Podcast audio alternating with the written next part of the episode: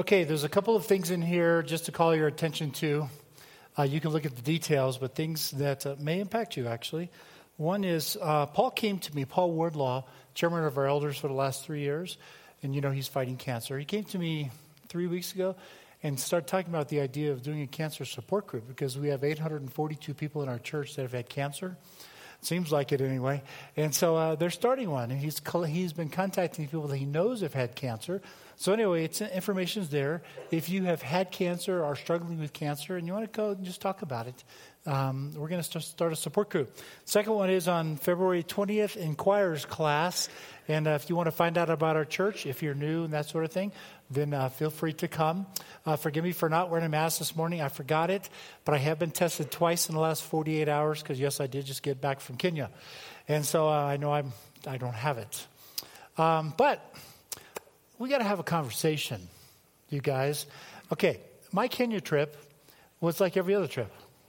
Okay? I post it almost every day. I know because a lot of you have been sending me all kinds of stuff back. We'll talk about that in a moment. So I get to the airport, and um, I'm going to a third world country, so I get there six hours early. You know, I have a scheduled uh, test to take. So I get to the airport on the shuttle, Uber over to the testing center, take the test. Well, didn't take the test because they filled my appointment with somebody else. I don't know why. This is just the way things happen. So I said, Well, you're going to have to figure out how to fit me in. So I had to wait an hour, hour and a half, and they finally squeezed me in, took the test, went back to the airport. Well, I can't get my boarding pass, so I have the results.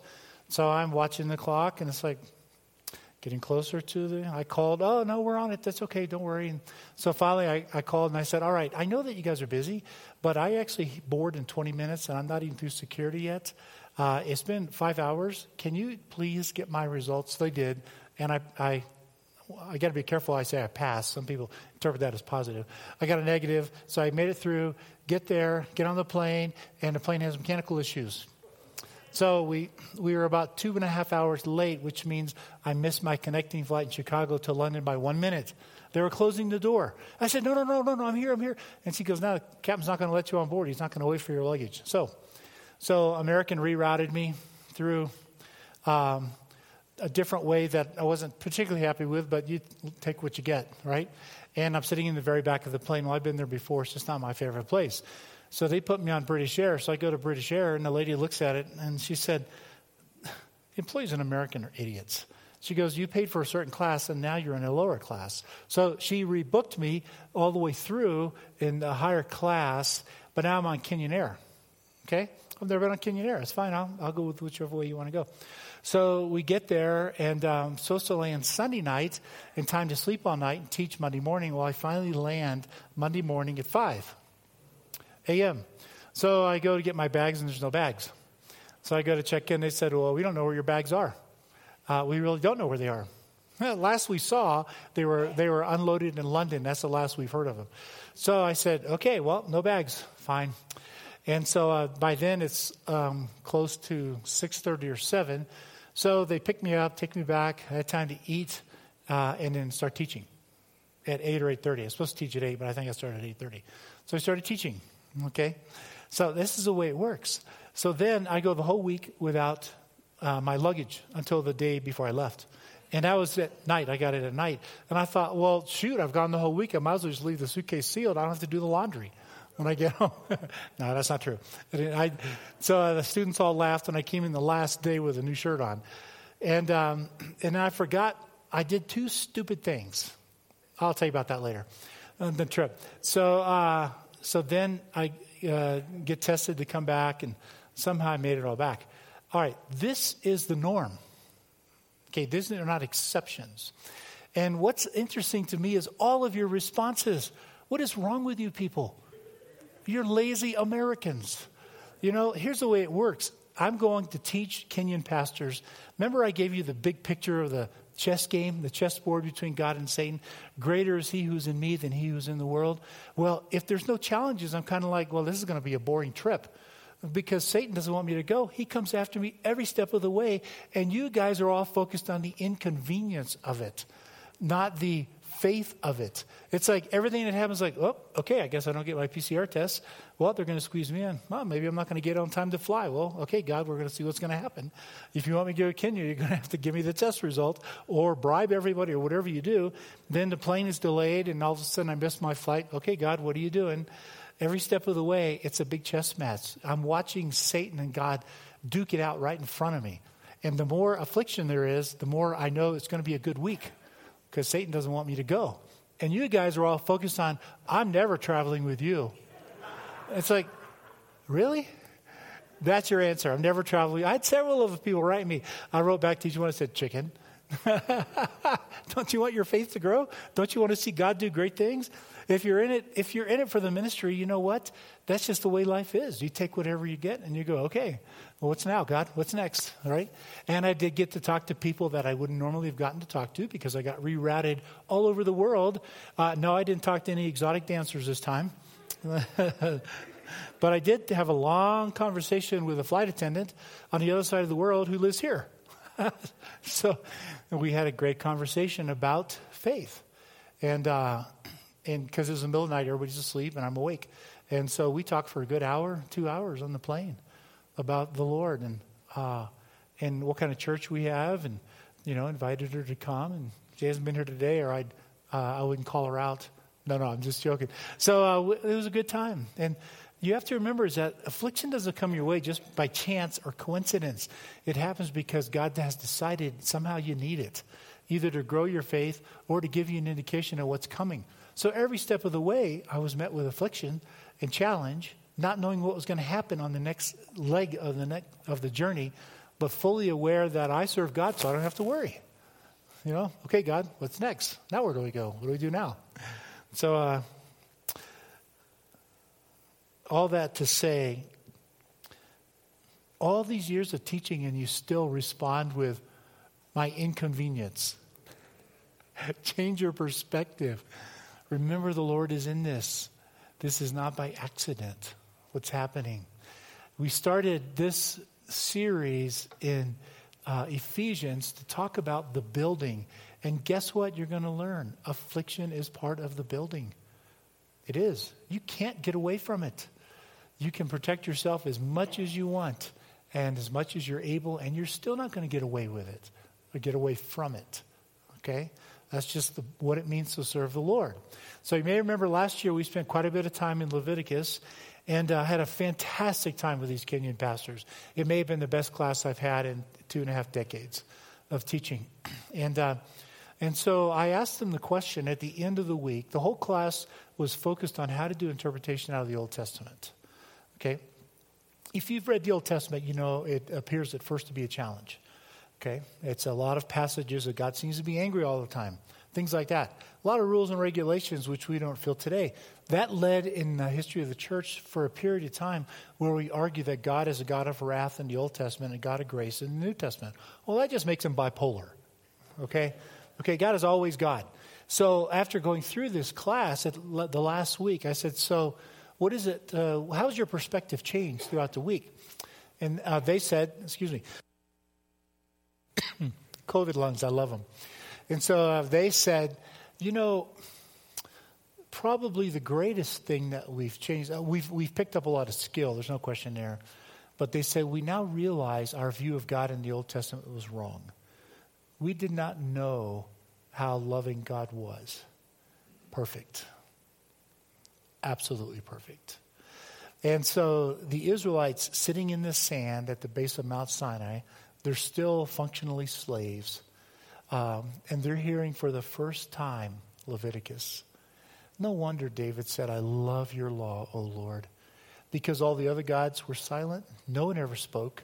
The gods, they had to guess, and they were always living in fear of uh, the gods would get angry with them, always, in the ancient world. And our God is just the opposite. He said, No, no, no, no. Don't have to be afraid. Uh, and the ancient God said, You're there to serve me. And, and our God says, No, that's not really true. I created you so I can enjoy you and serve you. In fact, Jesus codified that in Mark 10. I didn't come to be served, but to serve and give my life as a ransom. And so they're sitting in the desert. And what's the first thing they hear when the law is finally given to them? If anyone wants to make an offering. That's not a command. That's an invitation. And throughout the whole book of Leviticus, there's not one hint of God's anger and all those commands and sacrifices and rituals. Okay? No, there's no hint of it. It's an invitation. If you want to do an offering, here's what you have to do. And I want you, he's, he doesn't say this out loud, but it's, it's, it's encoded throughout there. I want you to know how to do it right, not like the nations. For example, the nations offer sacrifices to appease God, and we offer our sacrifice to enjoy God, enter into a relationship. What incredible news when they're sitting there in the sand hearing this. And he says, Oh, and if you want to thank me for anything, take a bull down, slit its throat, burn the guts on the altar to me. I'll take the guts. Give a steak to the priest, and you have to eat the whole cow or bull before sundown. Remember we talked about that? That's impossible. So what's the implication? You got to bring all your friends. It's a big barbecue. So if you're going to be thankful, then bring the whole community so everybody enjoys it. They didn't have that in the ancient world. None of that. So they're sitting in the sand hearing these rules for the first time.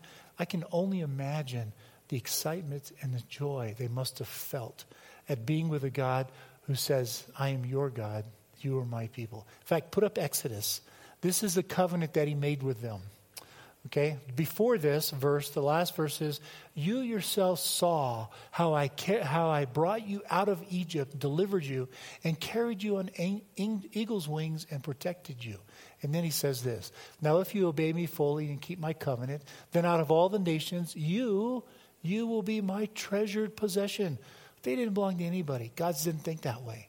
But I'm going to make you a prized possession, your mind. Think about those words. Although the whole earth is mine, you will be for me a kingdom of priests. But wait, we're slaves. Yeah. And I'm going to make you a kingdom of priests. I'm going to make you a holy nation. Talk about wonderful words. This is the beginning of the law. So when you get to Leviticus, if anyone wants to do an offering, here's what it looks like. Okay? So he made them a holy nation. What does that even mean? He's making a nation, a people group like himself. So here you are, and they're, they're just like the ancient nations, and he gives them instructions. And he says, when you offer a sacrifice, uh, do it this way so you can have a relationship with me all of a sudden we're one step different than the ancient world. When you offer a Thanksgiving offering, bring the whole community so you can celebrate together. Now we're a little bit different. Oh, yeah, I want you to offer this, uh, celebrate this festival for seven days. I'll watch over your crops for you. You can relax. Now we're a little bit different even yet. Oh, you know, you're working pretty hard. I want you to take this every seventh day off and rest. We'll call that the Sabbath. Every other God wanted you to work seven days a week. You see what happens? Every command moves them further and further from the world. So they begin not only to look different, but they become an attraction for the rest of the world. They become an attraction. When we got to the, you may remember when we got to the passages this week on women giving birth, and it says you're unclean. And it's like, why would God say a blessing is unclean? That doesn't make any sense. But remember, unclean is a category, it's not condemnation. It just means you have to go through a ritual to cleanse yourself after giving birth. Well, we do that today for crying out loud. We just don't call it that. So we went through and started comparing all these things. And so at the end of the week, I said, How has your view of God changed? And they said, God is really a loving God. We just never stopped and looked at the details and never compared it to the ancient world. Right. So when you do a careful analysis of the Old Testament, you know what you find out? He does vent his wrath. There's no question about it. But it's not against his people. It's against those who would abuse his people, like the leaders. Moses catches it, man, right in the face because he struck the rock instead of spoke to it. And God said, Because you did that in front of everybody, I'm going to kill you. You're not going to the promised land. I'm taking your life. That's the punishment for abuse. I mean, for blasphemy. And so he doesn't mind venting his anger towards leaders, which is why, from our perspective, the, me, the Bible says, let, many, not, let not many of you become teachers. You're going to incur a stricter judgment. And so I live with that all the time because I'm in front of you. He also vented his wrath against the enemies of God. So sometimes the people were inside that were opposing. And, you know, when you look in uh, Lamentations, for example, the whole nation uh, is gone. Everybody's gone. The northern kingdom's been destroyed. Southern kingdom's been destroyed. The only thing left is Jerusalem. And the people said, you know what? He's not going to let Jerusalem fall. That's his house. Well, guess what? He let it fall. And Lamentations is a very short book written by Jeremiah of bodies everywhere. They're eating the dead because they're so hungry. And, yeah, and that's the price you pay for sin years and years and years and years of sin. But in the middle of that, there's a small remnant of his true believers, his children. And he says, To you, my mercies are new every morning. Great is my faithfulness. I will not forget you. My wrath is not against you, against everybody else that turned away from me. And so they began to see that thread that when it comes to being his children, you got it you serve a wonderful God. And they were able to say, Our God is really a loving God. Yes, He is. Yes, He really is. So you just got to be careful when you read the scriptures to know what to make of all that. So we argued a year ago that Leviticus was really like a blueprint. It's a love story. It's, it's, it reflects God's deep and passionate heart for what He wanted of His people, who He created. And so there were some in the Old Testament that navigated that. There was a remnant. And uh, remember, Elijah said, There's nobody but me left on the earth. And God said, No, there's 7,000. You just don't know them left on the earth. What did Jesus say? Narrow is the way, and few there are that find it. Okay, there's always going to be a remnant. Those are the ones that God loves and cares for and watches out for and protects and blesses. Those are the ones. So the question I have for you to begin with is where are you in that group? How has your perspective changed since we, uh, since we looked at all this the last year? Are you still driven by fear of a pandemic? Pandemic is nothing. I don't want to treat it so lightly. It sounds cavalier. It's my sixth one in my lifetime. You can look it up with the WHO. Every pandemic we have, we have one every 10 years. Oh, I, am sorry for those that have died. I really am. It's tragic. It shouldn't have happened. I could have been one of them. I'd have been happy to be one of them. But in the grand scheme of eternity, has the politics still got you rattled, your cage rattled? The confusion and what's going on, who's yelling for this, arguing for that, who's debating this? It's like, it, life's too short. It's not worth it. As Paul said, these are momentary light afflictions compared to the eternal weight of glory. We have an eternity of goodness coming. Leviticus gives us the dream, not in the commands and the rules. We're not about scraping mold off the wall anymore. But the, but the reason he did it, to make them priests and a holy nation, that dream has not faded. It's a building, it's a blueprint for what's coming. That's us, right here. That's us. And Ephesians is the book that describes this building. It really is. It describes it's one of my favorite books because it is the it is the answer. It is the picture, the portrayal of what God envisioned in Leviticus. And that's us. We are that building. And so Ephesians is going to take us through all of these different um, pictures, characteristics of what this building looks like. Okay, so Ephesians is an interesting book. Judy Deal and I were talking. Um, we, when you read it in Greek, it looks a little different than what you see in English, and that's okay. They've done a fantastic job. It's not very easily organized in Greek. For instance, the first 14 verses are all one sentence. Paul loves his run on sentences. Okay? He's like any good preacher. Once he gets going, you can't shut him up. Okay? And he loves them. When you get to chapter 2, he starts off with the direct object of the sentence. Okay? And then you got to look. We never have our Greek students start here. It's so complicated. It's six verses later that you find the verb. You know? He says, you, you know, so if we're going to say something like the boy hit the ball. And he says, you know, the ball, oh, that's the one I bought down at Target. And it's red and it's cost this much money. And we've used it since then. We've played with it for three years. He goes on and on and on before he says, that's the one I hit with a ball, with a bat. That's just the way Paul is. So we have to do some work to make it palatable. It's really fun when you're just reading it in Greek. But that means that there's a lot of inter- approaches to how to understand Ephesians. And having spent at least two decades re- working through all those, I'm going to give you my approach. You just have to understand that not all of you are going to agree, and I'm okay with that. You could be wrong. So, uh, no, just kidding.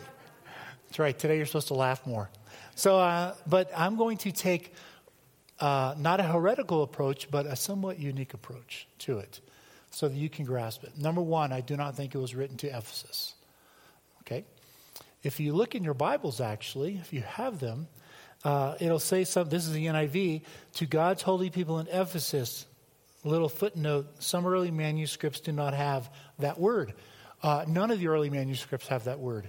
Okay, it's a blank to the church in. So re- let me read it without that.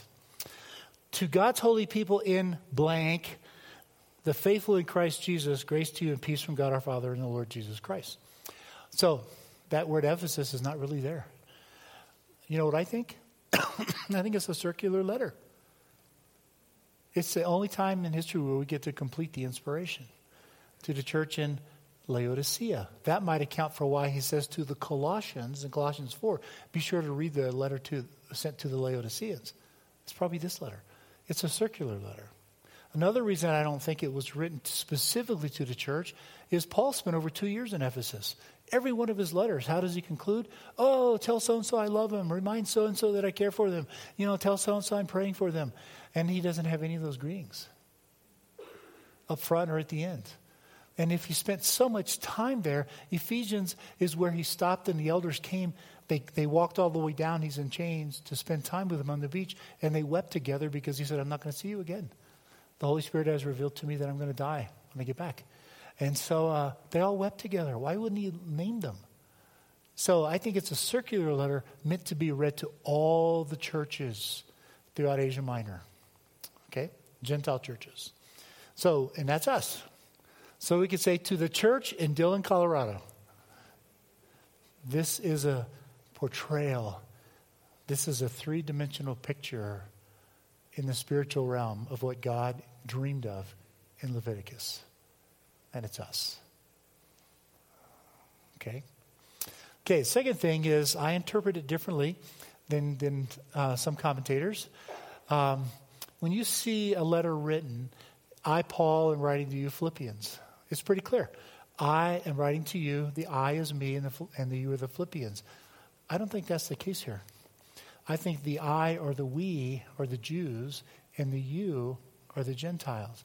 So I'm going to read this whole first section, and I'm going to plug in the word Jews so you can see what I'm talking about. So I'm going to start in verse 3. Praise be to the God and Father of our Lord Jesus Christ who has blessed us Jews, there's the first one, in the heavenly realms with every spiritual blessing in Christ. For he chose us Jews in him before the creation of the world to be holy and blameless in his sight. In love, he predestined us Jews for adoption to sonship through Jesus Christ in accordance with his pleasure and will, to the praise of his glorious grace, which he has freely given us Jews in the one he loves. In him, we Jews, we have redemption through his blood and the forgiveness of sins in accordance with the riches of God's grace that he lavished on us Jews. Okay, pause. About this time, there are Gentile church reading it. This is familiar language. This is standard anti. Uh, um, Gentile language in the Jewish community. Paul's, he's pulling a fast one on the Gentile churches. Tongue in cheek, think of it that way. He's giving them the rhetoric that they're used to hearing. Why? Hang on. With all wisdom, uh, with all wisdom and understanding, he made known to us Jews the mystery of his will according to his good pleasure, which he purposed in the Messiah to be put into effect when the times reach their fulfillment, to bring unity to all things in heaven and on earth under the Messiah. In him, we Jews were also chosen, having been predestined according to the plan of him who works out everything in conformity with the purpose of his will, in order that we Jews, here's our first clue, who were the first to put our hope in the Messiah, might be for the praise of his glory. That's pretty standard anti Gentile rhetoric. And now comes the surprise of surprises. And you Gentiles, you also were included in Christ when you heard the message of truth, the gospel of your salvation. When you Gentiles believed, you also were marked in him with a seal, the promised Holy Spirit, who is a deposit guaranteeing our inheritance until the redemption of those who are God's possession to the praise of his glory. Now, it doesn't really matter which way we go standard or my, or my perspective. Mine's a little more interesting. It's a little more the scenic route, and it accounts for some coming surprises throughout the book that we're going to see.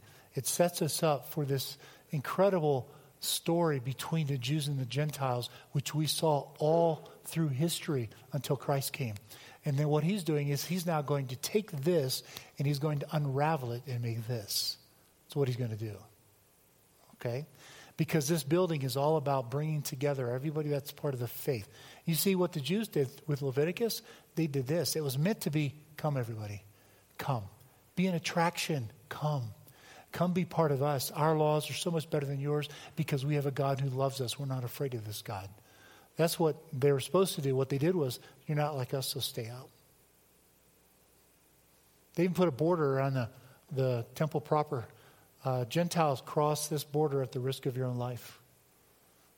We'll, we'll kill you. You're not like us, so stay out. That was never the intent. Solomon, King Solomon at the dedication of the temple, 1 Kings 8, right in the middle of his prayer, one of my favorite passages, he says, And Lord, when the foreigner comes because they've heard of your great name, for they will indeed hear of your great name, listen to them, their prayers, and bless them so that they will know that you are the one true God. We were always designed as a people of God to bring the world. We are priests to the world, not priests to ourselves, always from day one. What God envisioned, his dream in Leviticus, was a people of God that cared for the world all aspects of it, including creation, by the way. I'll say a word about that in just a minute. All of creation. Okay? And they said, You're not like us, so stay out. And so Paul is writing this to describe the building that the Holy Spirit is building, which is us. And what we're going to see is this becomes this. And so this building is going to have several characteristics. We're going to find out where the windows are and the doors and how the lights function and what does this building look like and that sort of thing. Um, one of the builders after the first service said, This is fantastic. So we're building the building. When do we get the CO? I, I said, Well, what's a, a CO? certificate of occupancy. Dude, you're in it right now. we're all part of the building right now. So, this is what this book is all about. And so, I read to you the, with my perspective of how to translate it, okay, how to, what he's really doing here, this tongue in cheek. So, um, the only other thing I want, a couple of things I want you to see here is that um, this blessing, he starts off with verse 3 Praise be to the God and Father of our Lord Jesus Christ, who has blessed us. Sometimes we translate this. I know many of the translators, and I know what they're trying to do, but sometimes we leave, we leave a gold nugget buried because we translate it a certain way. Here's what it literally says Blessed be God who blesses us. Okay? which is a very Old Testament thing to say. Blessed be God. God is blessed. Do you ever think about the fact that He's blessed because He made you? You are a blessing to Him. It's hard for us to imagine that. It's really hard. You are a blessing to Him because He created you. Okay? So the very first thing He says is, Blessed be God because he has blessed us in the heavenly realms. Okay, pause. Heavenly realms. We got this new idea just presented about this building. I've said many times if I could take these glasses off and put on the spiritual ones, it would look very different. For example, the letters to uh, the seven churches in Revelation, Jesus says, I'm standing right in your midst. If I put the right lenses on, I'd be talking, oh, whoa, Jesus, you get up here and preach. I'm sitting down. He's standing right here. He's with us right now. Don't ever pretend you're alone. You're not. He's with you constantly. The world looks so different right now. And so when we talk about the heavenly realms, when I talk about my trip, yeah, it's a minor series of inconveniences, but at the same time, it's pretty thrilling to say, okay, God, what's next? Okay, God, what's next? Wow, Satan really must not want this trip to happen to throw eight things at me instead of two. So this is pretty awesome. I get to watch the Lord work. There's nothing I can do. What am I going to do? Make him get the test faster? Make me get on a better plane? I don't know. I don't have any control. I'm just along on the ride watching Satan and the Lord duke it out. That's heavenly realms. That's why I've been saying over and over again don't look at affliction as affliction, look at it as a shaping. Even your sin. I've asked this question so many times over the years. How many of you sinned in the last week? I asked it in the class. Every hand goes up. How many of you sinned in the week before that? Every hand goes up. Week before that, every hand goes up. Week before that, every hand goes up. When's the last time you remember God punishing you? Nobody can ever remember it. That's not the way God works. He doesn't punish you for your sin, He shapes you because of your sin. He shapes you for more ministry and teaches you lessons that you should have learned. That's what He's doing every step of the way. You don't have to worry about the punishment aspect of it. I even asked them, what do you, how do you view God in your culture? Here's what they said. He's a judge. Just got her. Gotcha. Gotcha. And after this class, they, just wept on the last day. Several of them said, That's not who God is. That's not who God is at all. He's not interested in punishing you for your sin. He's interested in teaching you, in shaping you because of your sin. He turns it into something wonderful, is what happens with it. Okay? This is what it means to live in the heavenly realms. You are blessed in the heavenly realms, and that is our reality now. We don't know what it's like. We're stuck. We don't know what it's like to live in a culture with, with uh, honest, true, pure, righteous leaders. We just don't know. We don't know what it's like to live in a land without greed and corruption, pollution. We don't know what that's like. We can only imagine it. It's, that's all we have capable right now. But we're not like the world. Our hope is not based on probability, our hope is based on reality. That is our reality. If anyone is in Christ, they are part of the new creation, 2 Corinthians 5. That's the reality of the world right now. We just have to wait until the Lord changes this mess because our reality is a good one. So when I'm going through all these airports, you know, not sure what time it is anymore. Time zones are changing so fast, and, and things keep getting thrown at me left and right, you know. I mean, I'm on the airplane. You know what they serve me for food? An omelet with mushrooms. I hate mushrooms. I could only get one bite down. That was it. And I said, Really, God? You're even going to go to this level right here. Just give me a bread, a bun, and a cup of coffee. I'll be happy. Every step of the way, when this is coming, you know what I'm thinking? This is going to be a good class. Because Satan really doesn't want me to get there happy or maybe get there at all. That's reality. That's what he's talking about. He has blessed us in the heavenly realms with every spiritual blessing. It's no longer probable for you, it's now certain. Your reality is a spiritual reality. It's not a pretend anymore. What we have here, momentary light afflictions, Paul says, in light of the eternal weight of glory. Okay, one, two more things. Number, uh, one is I want you to see that the Trinity is involved. Verse uh, 4 For he, this is the Father, he chose us in him before the creation of the world. And then when you jump down to verse, um, let's see here, 7. In him, now it's Christ, we have redemption through his blood. And then when you get down to verse 13, and you also, Gentiles, you are included, you are sealed with the promised Holy Spirit. And so we have the Trinity involved. And so what we have here is we have the entire Godhead at work to develop our spiritual reality. It's real for us. And so when I went through chapter one, I already read it, I pulled out all the aspects of the blessing. So this, the verse starts, Blessed be God who has blessed us. So characteristic number one of this building right here is that we are blessed. We are blessed. Listen to what he says. I'm just going to read them to you. What does it mean to be blessed? It means that God chose us. In fact, when you read Ephesians 1, the subject of every verb is God, not us. It means He chose us. For what purpose? Think about what choosing is. We make it way too complicated. We're going to go out in the park and we're going to play soccer. So you're a captain and you're a captain, and you each get to pick your teams. What are you choosing your teams for? To play soccer. What did He choose us for? To be priests to the world to care for the world and creation. Those always go together. Yeah, creation, to care for the animals, all of that. Okay? He chose us for this. It means, this is what it means. He means He created us to be holy and blameless. For our own benefit? No. Partly so we can enjoy Him more, but so the world will look at us and say, I want what you have.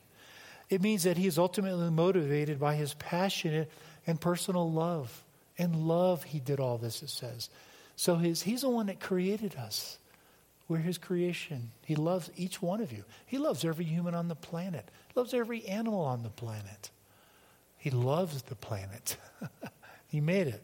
It means he adopted us as his own. We're no longer orphans wandering around in the dark. We now belong. And only do we belong, we have all the riches that go with being part of the family. What did Jesus say? You are co heirs. We rule together. We reign with Christ as co heirs. We receive the inheritance that Christ receives. We share it with Him. It means that He looks on us with pleasure. You ever think that way? You're a blessing to the Lord, and He looks at you and He's just pleased. He's grinning. When you sin, He's not upset. He goes, but He's still laughing. You know, there's that idiot Howard again. You know, we're going to have to help him, but it still finds pleasure. It means that He redeemed and continues to redeem us. We get ourselves in trouble over and over and over again, and He's there bailing us out every time, day and night. In fact, what is it we know? Satan is accusing us day and night. What is Jesus doing? Defending us day and night. Okay, what I mean, Satan said, Did you see what Howard did? He just lusted after the woman. And Jesus said, Oh my gosh, he did. You're right, he sinned. No, Jesus says, Yeah, it's okay. I already died for him. It's fine. It's taken care of. He's protecting you and defending you every step of the way. It means He forgave us. We no longer have to worry. Your sins are forgiven. Lamentations 3. His mercies are new every morning. When you wake up in the morning, slate has been wiped clean. He forgot what you did yesterday. Isn't that great? Doesn't remember it. He forgave us. It means that He lavishes grace on us. Whenever I do uh, uh, anoint people with oil, show up with elders to pray for the sick, I tell them you got two options. I can do it the 21st century American way, or I can do it the Old Testament biblical way. What's the Old Testament way? I take the whole flask of oil and just dump it on your head. It runs down everywhere, all over your robe, down your beard, your furniture, everything. And they say, well, I think we'll take the 21st century way. But that's a picture. That's a picture of blessing. The oil is blessing. He lavishes that. And so they dump the whole thing on to remind you how blessed you are in God because that's what grace is like. It means that he reveals to us the mystery of the things we cannot see. This is chapter 3 when we get there. He is explaining to us. We have the inside knowledge of what's happening all around us. And it's not about our president and who's the president. It's about our God and who's what he's doing. It means he's reconciling us and restoring our unity with him and all of creation, including all the animals. He's restoring all that and reconciling it. We are to be ambassadors of reconciliation, 2 Corinthians 5. We should be the one to lead the world in reconciling ethnic differences, racial, gender uh, tensions, all of that. We should be the ones. Discrimination. It means that we are to Him praise that brings Him glory. Do you realize that you're His praise? He is our praise, but you're His praise. He's the one that made you. It means that we are sealed with the Holy Spirit. Promised. Never to be undone, never to be let go. It's permanent. That means that we now have an inheritance. An inheritance in Scripture is always a legal passing of something that you get to keep. You never get rid of it. You see, this eternal life is an inheritance, it's yours. It's yours. And you sin and blow it, which you're all going to do. He didn't take it away he begins to shape you differently so you realize how stupid you were. And finally, it helps us to understand what we are to be like. This is what it means to be blessed. That's the first chapter. So, what does this building look like? That dream that God had in, in uh, Leviticus? The very first thing is it was a house of blessing, a building of blessing. Father, thank you for blessing, for blessing us. Thanks for. Um, your tender, passionate care, never turning your back on us, never isolating yourself from us, never marginalizing us, always embracing us, always caring for us. In your son's name we pray. Amen.